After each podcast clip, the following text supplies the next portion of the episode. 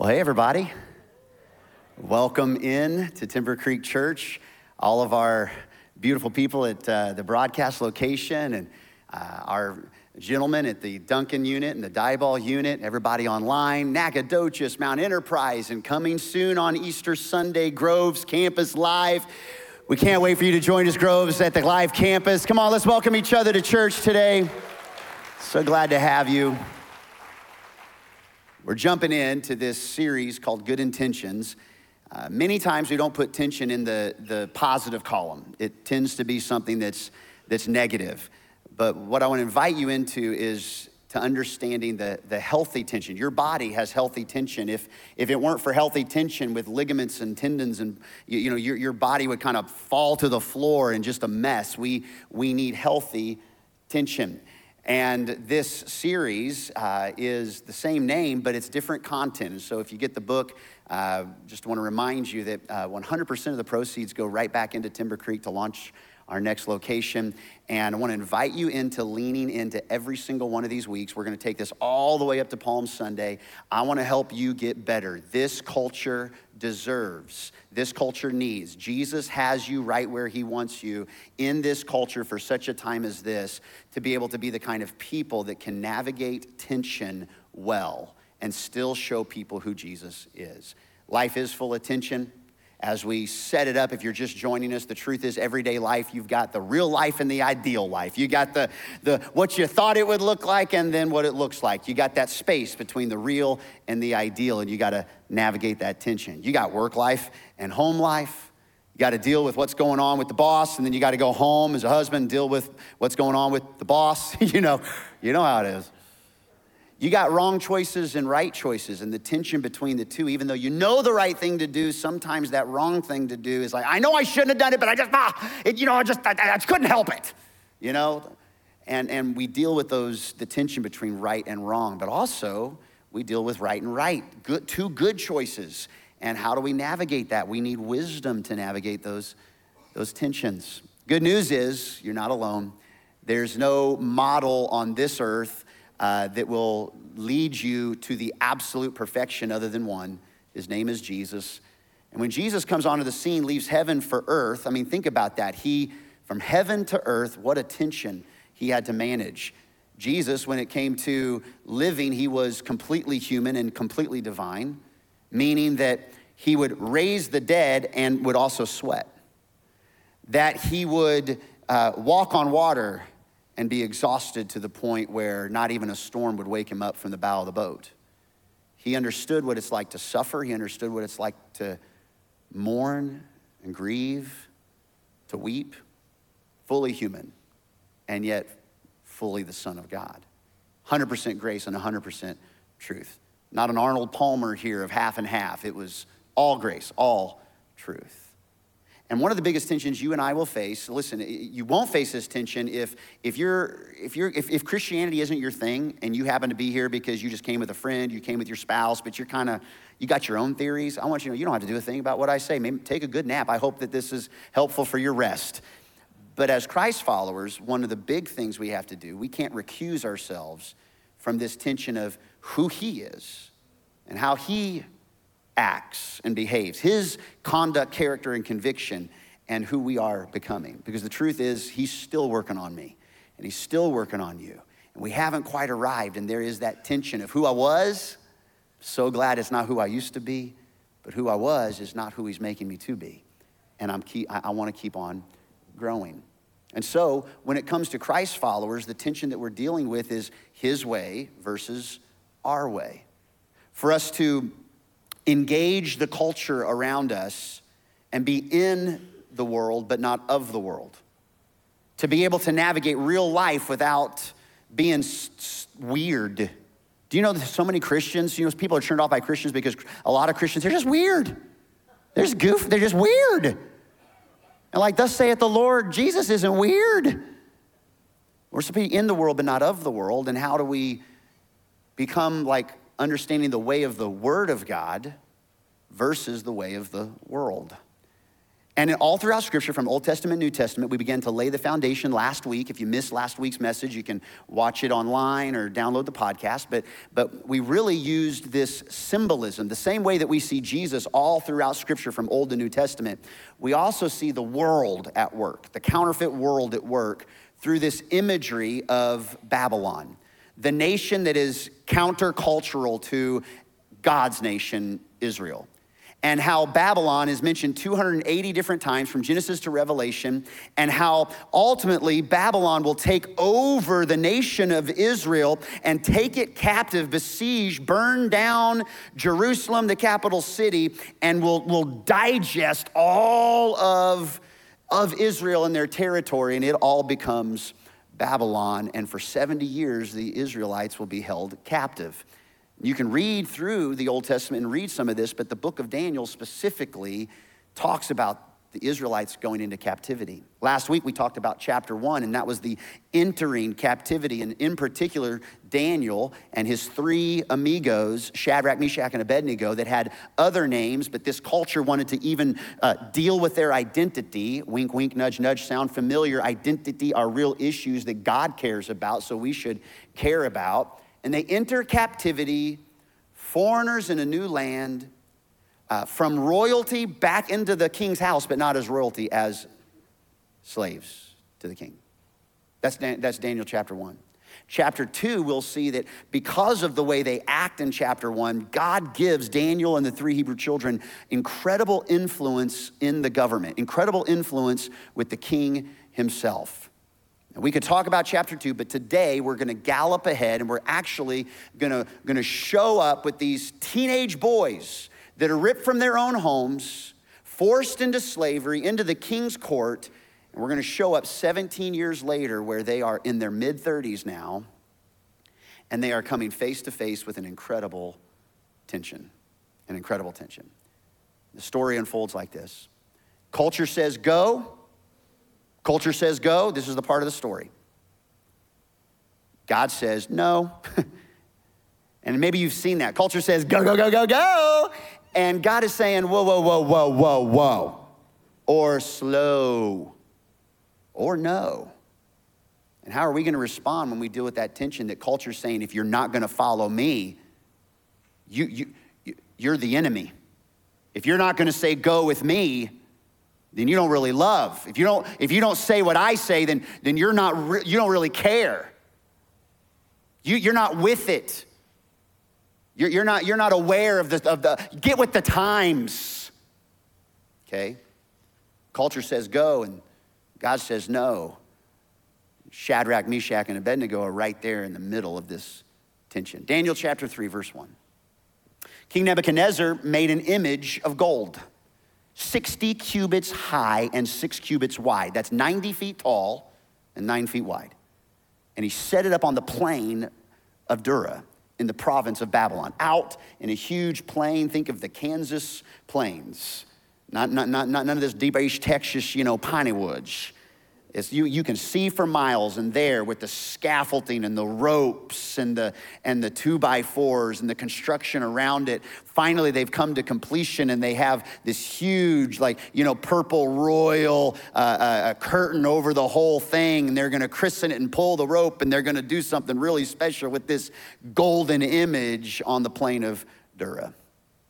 He then, King Nebuchadnezzar, summoned the satraps and the prefects and the governors and the advisors and the treasurers and the judges and the magistrates and all the other provincial officials. How many more? I mean, the, uh, re, the, the, the, assistant to the regional manager. I mean, all of these people that he's inviting in. This is just, this is your government at work, everybody. Like, I don't know what's the difference between a magistrate and a judge. They don't know, we don't know, it's just everybody.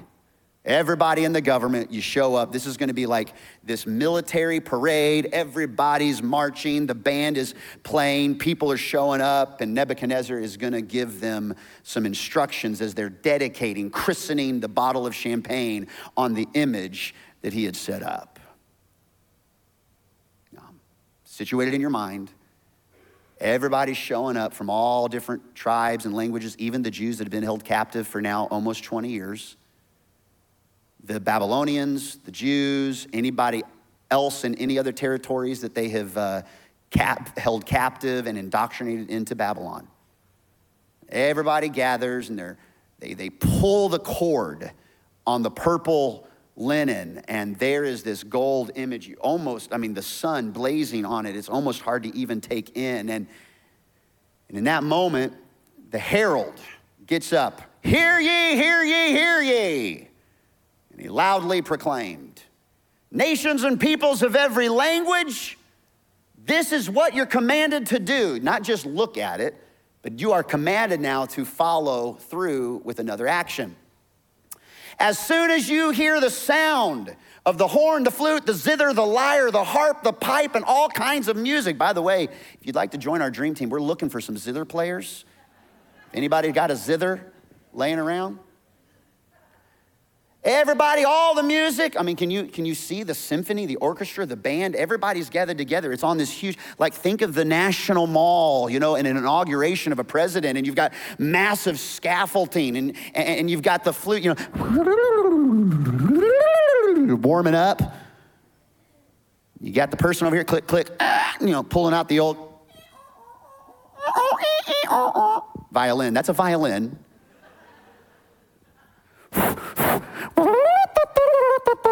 Got the trumpets.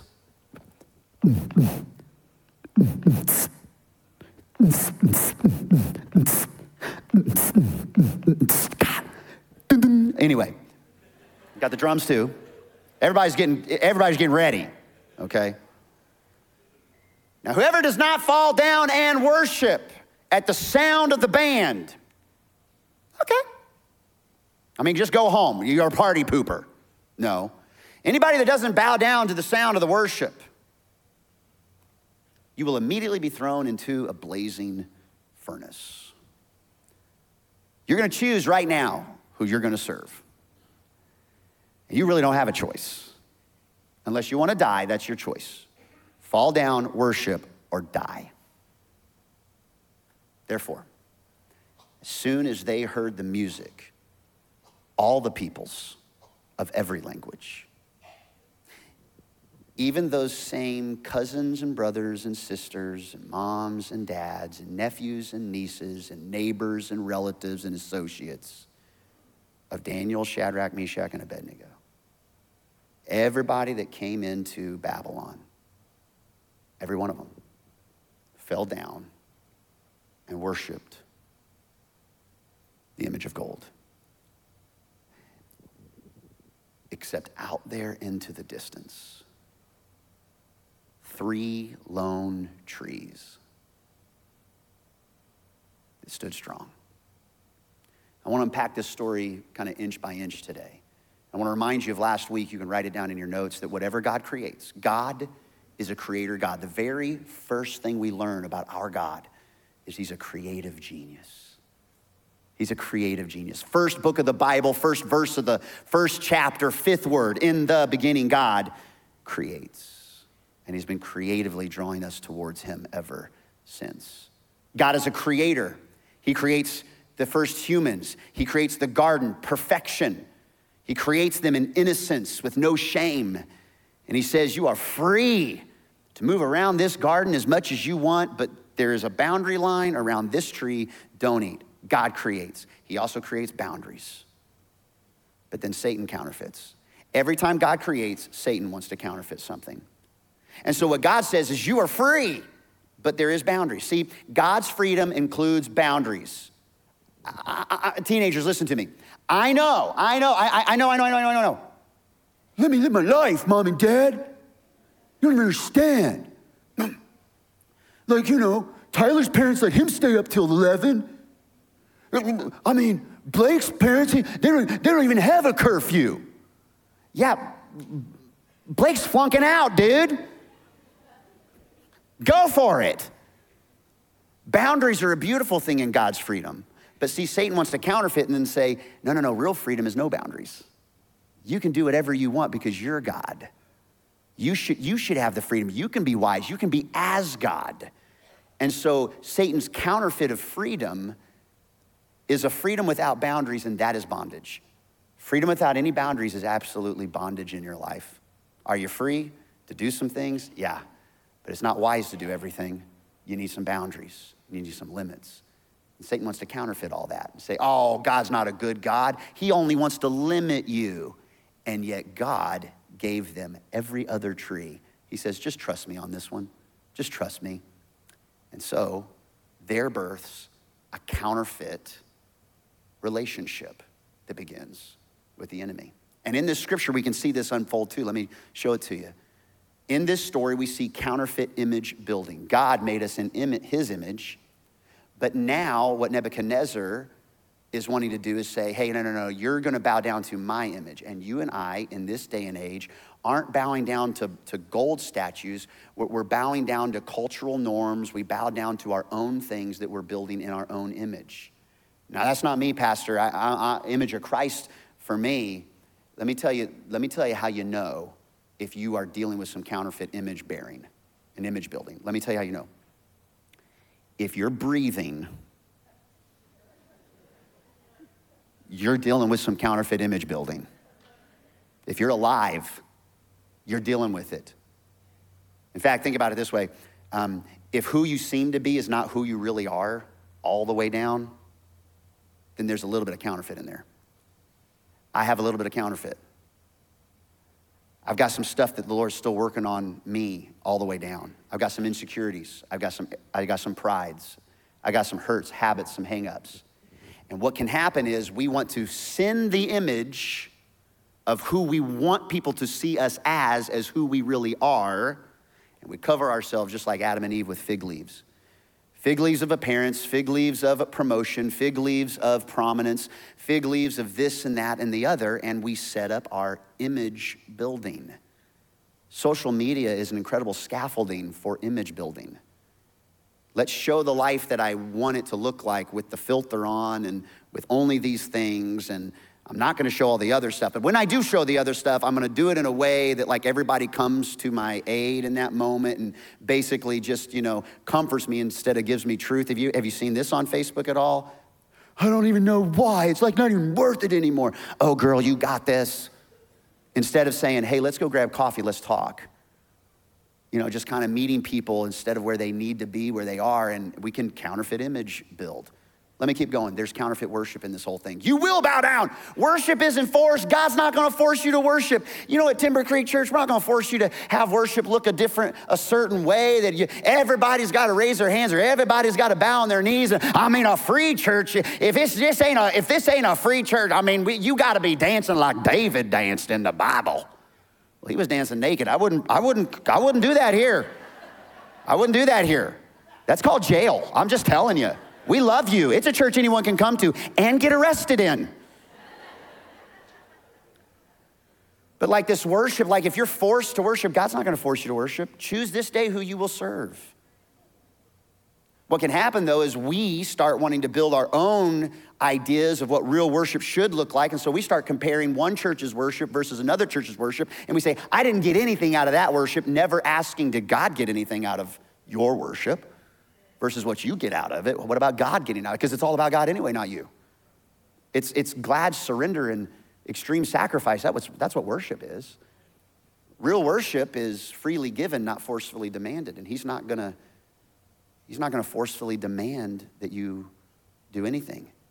He didn't put a fence of fire and barbed wire around the tree of knowledge of good and evil. He said, Don't eat the fruit, but I'm not gonna keep you from it. Because really, it isn't about the fruit, it's about who you're going to worship, Adam and Eve. Who are you going to surrender to? Who are you going to be truly dependent upon? You or your image of wisdom, your image of what's pleasing, your image of what should be. In this story, we're dealing with counterfeit evangelism. People are getting converted. Oh, you better believe it. I mean, they had never bowed down before a gold statue before, but when the music started playing,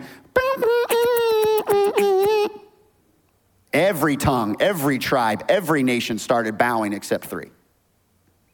Why? Because the heat was on. Because it was like turn or burn, literally. And so they were forced into becoming forced into becoming followers of idol worship or risk death. And this culture is doing the same thing. This culture is doing the same thing, everybody. It's, it's, it's imposed versus proposed. And what can happen is this culture wants to impose on you their beliefs, their truth, their way of life. And if you don't, if you don't take on that way of life, you may not be thrown into the fire, but you will have cancel culture all over you. If you don't surrender to the norm of the day, you're canceled. You are dragged through the mud. Your name is diminished. You're picketed, you name it. Cancel culture is the way that you will bow. This is the way this culture wants to evangelize for their God, counterfeit God, versus a proposal. And see, we get it twisted, we get it all messed up. And, and can I tell you one of the most important things? Let, let, let me give you the next one and then I'll tell it to you. When it comes to proposed, Jesus is inviting those who want to come, come. You want to drink the water, drink the water. You want me, you can have all of me. All that you want, I'll give it to you. But I'm not going to make you drink. I'm not going to force you to bow. It's your choice. You can live. If you can live without me, you will. If you can't live without me, you won't. He doesn't force you on onto him or him onto you. So his proposal is with a conversation. He has conversations with the disciples and he selects them and invites them to come with him. He, it's not a cult. They're not forced into it. it, it it's not brainwashing. You get to choose. You can walk away as quickly as you started walking with Him. It just depends on what you're going to do as far as who you're going to worship. In this conversation, I, I, will also add that I thought of between services it's not just conversation, it's demonstration. When you can't have a conversation, you demonstrate it by your character, it demonstrate by the Spirit of God, demonstrate it by the supernatural activity of God alive in your life. You may not be able to have a conversation about it, but you can demonstrate it. But see, cancel culture and conversations, the, the, the truth is, um, there's this big push. If you want to have a healthy conversation with someone, start with defining terms. Start with defining terms. You want to have a conversation with someone who is woke. You got to understand what do they define woke as? What do you define woke as? Someone who defines themselves as conservative or liberal. What, what do you mean by that? Explain what guides you. Someone who says, I am a Christ follower, okay? Where does the Word of God play into being any foundation in your life? Because I can say I'm a Christian, but if the, if the Word of God is absent from the decisions that I make, the Word of God became flesh. Jesus is the Word to follow. And if I'm not following the way He says to walk, I'm really not following Christ. I just became a Christian. I just born into a Christian home. Just like some of you just born into uh, a home that's Democrat, born into a home that's Republican. If we started really talking about issues and things, there would be some of you that could lay them out. Others of you, you're just doing what you do because you've always done it. And we can't have conversations because you, you, you on both sides, we just say, hey, la, la, la, la, la, la, la. And we can't converse. Next week, I'm going to talk about how, how do you have real conversations of depth and meaning about religion and politics. what? Those are two things you shouldn't talk about religion and politics. Yeah, that's what's gotten us to a bunch of crap already. It's because we can't talk about stuff anymore. We can't just have a conversation with people anymore. We can't. You're right, we can't because we're fear of being canceled. So here's what happens we are self censoring or we're, we're total canceling, and people are dying without truth. We got to figure out how to have some conversations around some tables again, everybody. Counterfeit evangelism is on the move. Counterfeit faith and fear. Oh, these people had faith. they had faith that Nebuchadnezzar was going to throw them into the fire. They had fear that if they didn't bow down, they were going to die. So they had faith and fear. But can I tell you, as Christians, we ought not be in, not of the world, even though we're in the world. We shouldn't be responding to issues the same way the world responds to issues. There's a greater hope. There's a, there's a greater foundation. There's, a, there's, a, there's, there's, there's someone greater than us. Even when hell knocks on your door, even when you go through stuff that nobody should ever have to go through. I, I've, I've, I've, I've, I've, scanned the audience already, and I see people that have lost so much just this last week. People have lost their children this last year. Stuff you should never have to say goodbye to. I should never have to preach a sermon when there's pink and unicorns on the back screens. But we live in a broken, hurting, hard, terrible world. And it can, I mean, it can rattle you with fear. And it can like paralyze you. It can push you away from God. There's so many people that you're starting to come back to church, but what, what got you out of church is things started getting crazy, and that was the best time for you to lean in instead of lean away. But that's okay, you're back, and I'm glad. And this is a safe place to re engage everyone. But let me say something about fear and faith. Fear, faith. fear is faith in the wrong kingdom. When you live your life in fear, you are living your life in faith of the wrong kingdom of the wrong kingdom that's going to provide for you, the wrong job that is going to be your source, the wrong significance that is not where you find significance and identity. When you operate in fear, you are operating in counterfeit faith in the wrong kingdom. When the announcer gets up on the on the big microphone, ladies and gentlemen of Babylon, Babylon, Babylon. Let's get ready to worship.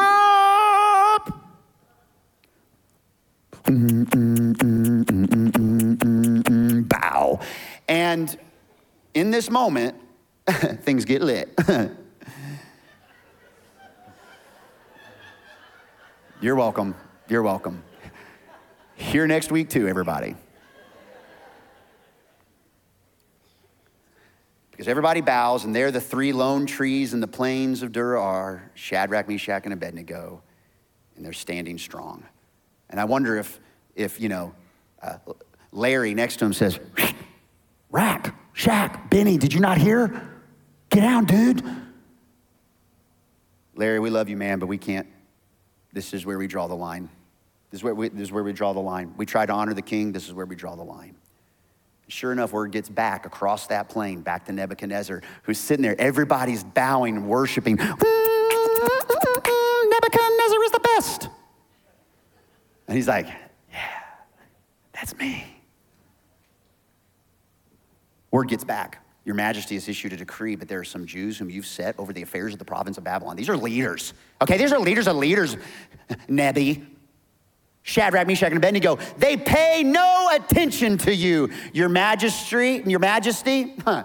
Hey, by the way, do you know how people can get their counterfeit, like their own counterfeit way, is they want to exaggerate everything. Well, a lot of people are saying, Pastor Jeremy, no, you're saying.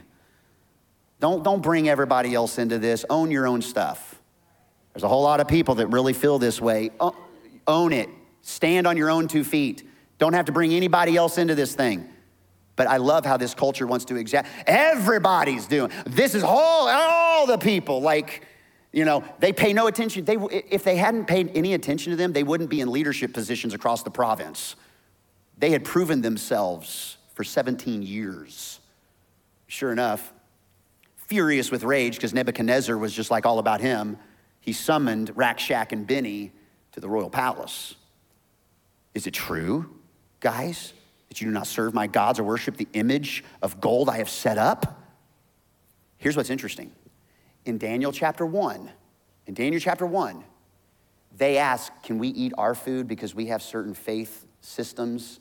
And can you respect that? And guess what? In Daniel chapter 1, they say, Okay. But by Daniel chapter 3, you better bow down to the way we say. Then by Daniel chapter 6, it is now against the law and you're going to be thrown into a, the lion's den. Do you, how do you think our culture is progressing? How do you think our, can we have permission to meet? Yeah, we still got a ton of freedom in the United States of America. You think we're still living in Daniel 1? I would say we're not quite to Daniel chapter 6 where we'll be thrown into the, into the lion's den. But baby, if you think we're not on the journey to Daniel 3, you, you are blind. You're blind. That's why we need to be strong and good in tension, because it's coming more and more. But Jesus is always still on the move. when you hear the sound of all kinds of music, if you're ready to fall down and worship the image I made, I'm gonna give you a second chance here because I'm cool. I'm Nebi. Okay, very good. But if you do not worship, you will be thrown immediately into a blazing furnace. Do I do do you understand? then what God will be able to rescue you from my hand? Counterfeit God. Counterfeit God with all the power. Who's going to rescue you? It's not in your notes. I wish I would have put it in your notes. Will you write it down? King Jesus is always in charge of whoever is in charge. He's going to have the final say. He's going to have the final say. And it may not feel good, but God is good, and He'll have the final say no matter what you're going through. So here's the key tension for today as we wrap up and we get into this whole moment of the fire.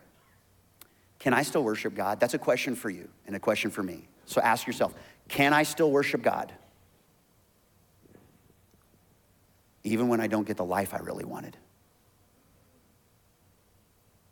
When I was cheated on, when I was abused, when I was wounded, when I was hurt, when I got looked over for the promotion, when I have that disability and, and, and it keeps me from, and when I have that issue and I, can I still worship God when I don't get the life I wanted? It's hard.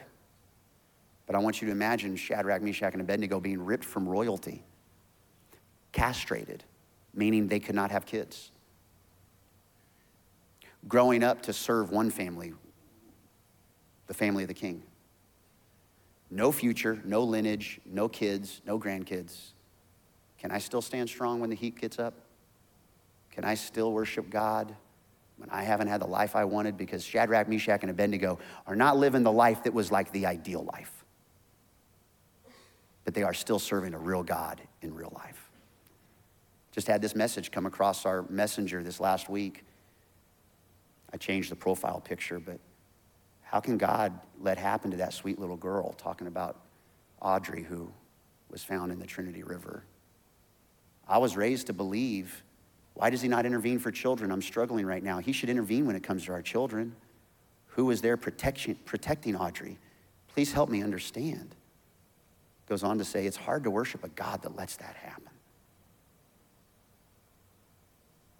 I know. It can be.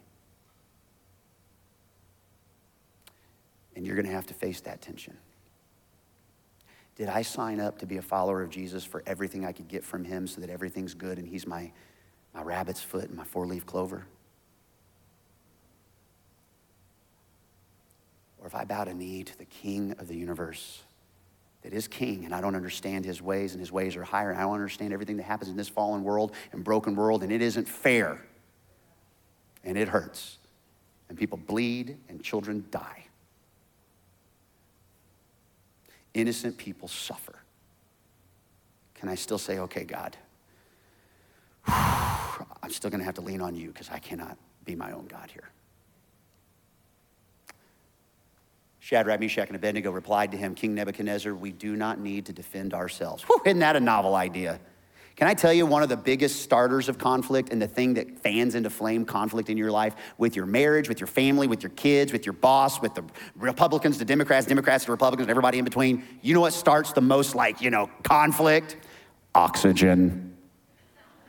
The more oxygen you give it, it's just, it fans into flame. I love this. We don't need to defend ourselves because guess what? It don't matter what they're going to say anyway.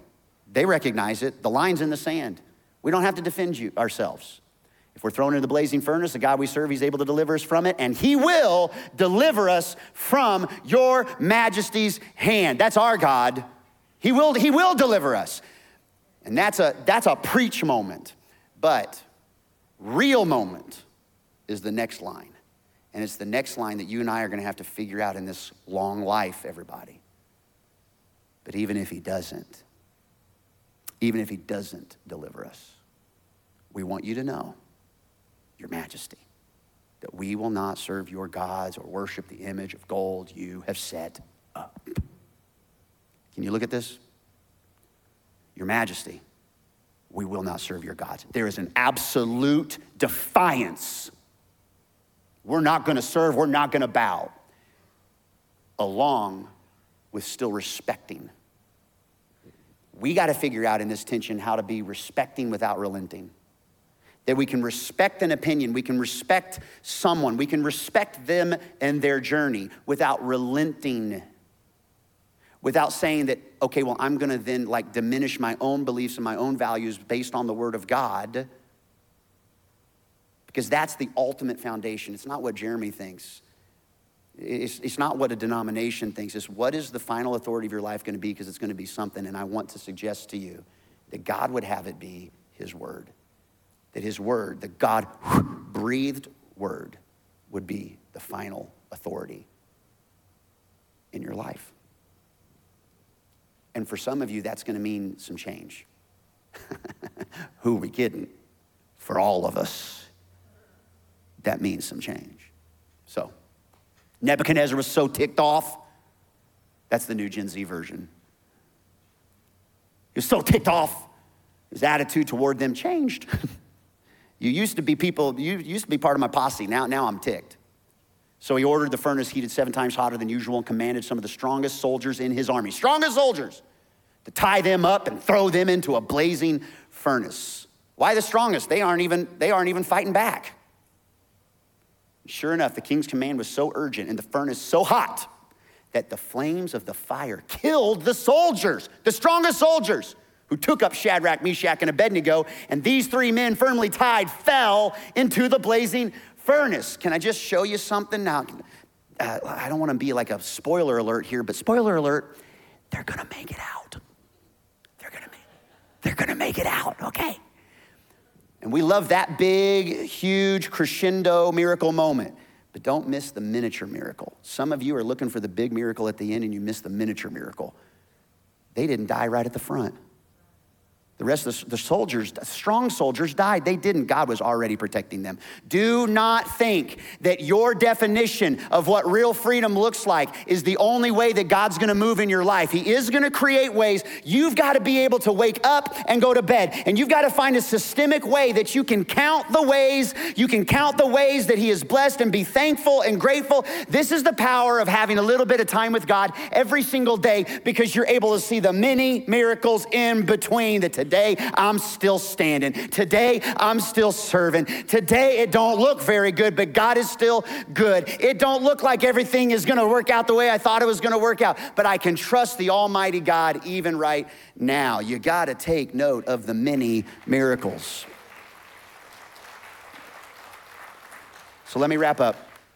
Three ways my faith is developed, just like Shadrach, Meshach, and Abednego's, and we can learn from this.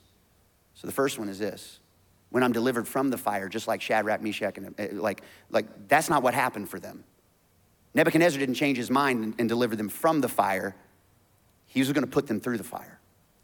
And there are people that your faith is developed when you're delivered from the fire. So when the diagnosis comes, my friend Jackie with a diagnosis of a, of a brain tumor.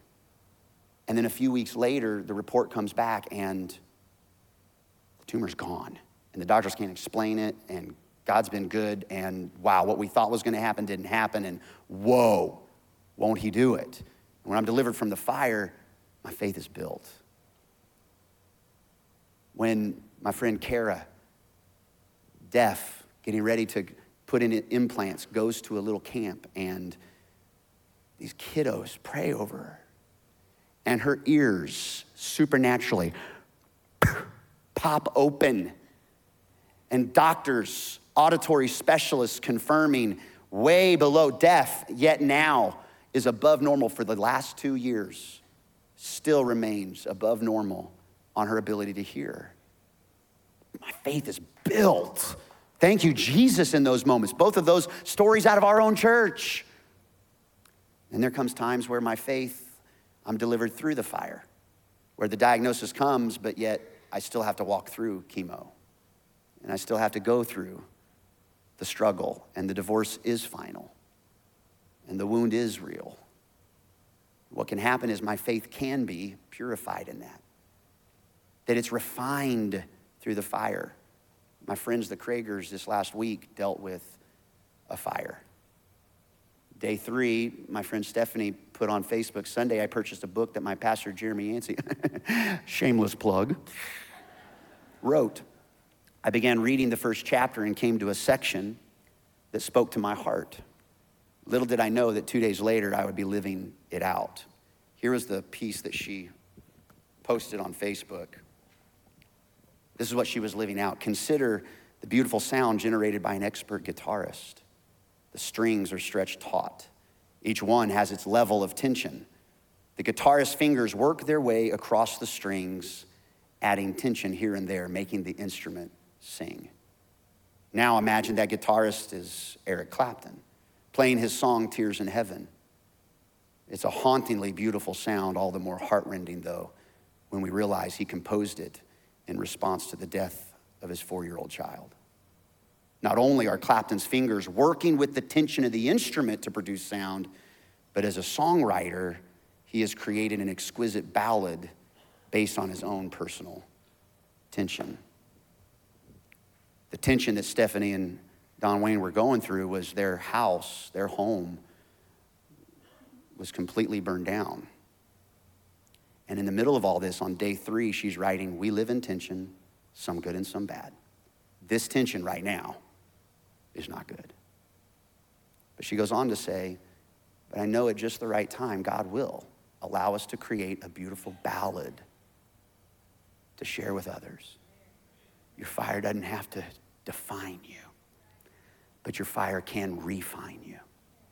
Your fire doesn't, I'd say that again, your fire doesn't have to define you, but it can refine you. Finally, we get to the point where there are those of us that you're going to be delivered by the fire. That the prognosis is there, the diagnosis, the treatment. The cancer doesn't retreat, and death is reality. And when you're delivered by the fire, what happens to your faith? Does it mean you had weak faith? This is the problem of the prosperity gospel. We don't get that God uses all things. Not all things are good. Hey, all things are, you know, God, God, everything has a purpose. No, it doesn't. No, it doesn't. Terrible things happen without reason. But God's purposes can be served and good can be found in the middle of the hell on earth. What happens when my faith is delivered, when, when I'm delivered by the fire, it's my faith is perfected. It's that finally I come face to face with the one that I do worship, that I am building my image after, that I do want to have faith in and, and a holy fear of, that I, I am now face to face in my faith in what I can't see. I no longer have faith. I have pure knowledge and joy because he is who he says he is fixing our eyes on Jesus, the pioneer and perfecter of our faith. Jesus, the joy set before him, he endured the cross. He went through the fire and he sat down at the right hand of the throne of God. So consider him, everybody, who endured such opposition that when you go through the fire, you don't have to be weary and lose heart. The three Hebrew children, that's what they went through. He said, Look, Nebuchadnezzar, as they were thrown into the fire, Four men walking around in the fire, unbound, unharmed. The fourth looks like the son of the gods. They fell in there. They got up said, Shadrach, are you seeing what I'm seeing? Meshach, I'm seeing what you're seeing. Are you burning up? No. Are you burning up? No. The, the ropes were burned. Look at rope. Look, it's God. It's the son of the living God. And I don't know if they started singing a praise song, celebrate, Jesus, celebrate, or if they were singing, we didn't start the fire. Nebuchadnezzar is, is dumbstruck. He approached the opening of the blazing furnace and said, Shadrach, Meshach, Abednego, servants of the Most High God, come out. Come here. This is crazy. So Shadrach and ben, Benny, they came out of the fire. And they saw that the fire had not harmed their bodies, nor was a hair of their heads singed. Their robes were not scorched. There was no smell of fire on them. I can't go to Cafe Del Rio without leaving smelling like fajitas and there was no smell of fire on them. As we end today, there's this big counterfeit. There's one, this little tiny counterfeit here that happens with Nebuchadnezzar, and it's this. Nebuchadnezzar said, Praise be to God. He lifted his hands. Whew. Praise be to your God who rescued, sent his angel and rescued his servants. Wow. Listen to his worship. Whew. They trusted in him and defied the king's command and were willing to give up their lives rather than serve or worship any God except their own God. I mean, I decree it. People of any nation or language who say anything against the God of Shadrach, Meshach, and Abednego. No, don't do that. Like, let's turn our eyes upon him. I need to bow down, tear down. He could have said, tear down this image, tear it down. I've been wrong. Time and time again, he's proven himself faithful. But it was counterfeit because it resulted in him saying, ah, I'm going to be cut into pieces, their houses, and be turned into piles of rubble if you defy their God. In other words, don't forget, I'm the one that still has all the power. I'm the one that holds all the keys. It's a counterfeit surrender. And you can come in and I can come in and we can lift our hands in worship and we can pray our prayers and we can sing our songs. And really, we haven't truly surrendered the power and the trust to Him. So, what's the anti venom? What's the antidote? What's the answer to all this counterfeit stuff? What's the real thing? You know, you know they don't train tellers to understand what counterfeit is. It's just that they deal with the real thing so much, they know what counterfeit is. It means you got to deal with the real stuff. Build your image on Him, worship, let Him be your guide. Have a ha- healthy faith and fear of Him, and surrender completely. Last thought here we are. A greater freedom is usually only found. You want to find freedom? It's usually only found on the other side of a fire. And so, all locations, listen to me now. We're going to pray without moving around, without all of a sudden clicking and shifting gears. Some of you are going through fire. You've been announced there's a fire coming, or it looks like you're going to be delivered by the fire. God sees you. He hears you. He knows you.